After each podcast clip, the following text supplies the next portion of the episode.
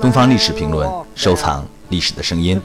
下面的这段声音是美国着名的摇滚民谣艺术家鲍勃迪伦年轻时在接受美国《时代周刊》采访时的犀利言论。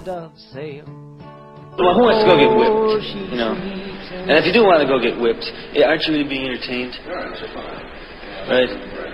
Okay, so do you think anybody that comes to see me is coming for any other reason except entertainment? Really?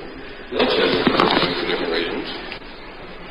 Well, who cares what they tell you? Who cares what anybody Well, they think they, they think they know why they're doing it. Well, do you know why they're doing it? I know some of the People say all kinds of things. Mhm. You have to sort of weed it out. You know, can you weed it out? Yeah,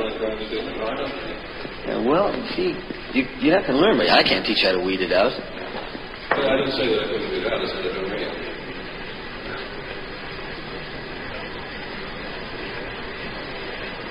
Yeah, you know, I, I, have no idea. I'm, first of all, I'm not even a pop singer. You think they have a big audience? I don't know. I have no idea. Is in some sense a pop singer. You know, I mean, even it's Caruso. He's uh, appealing to a popular. You know, this is a.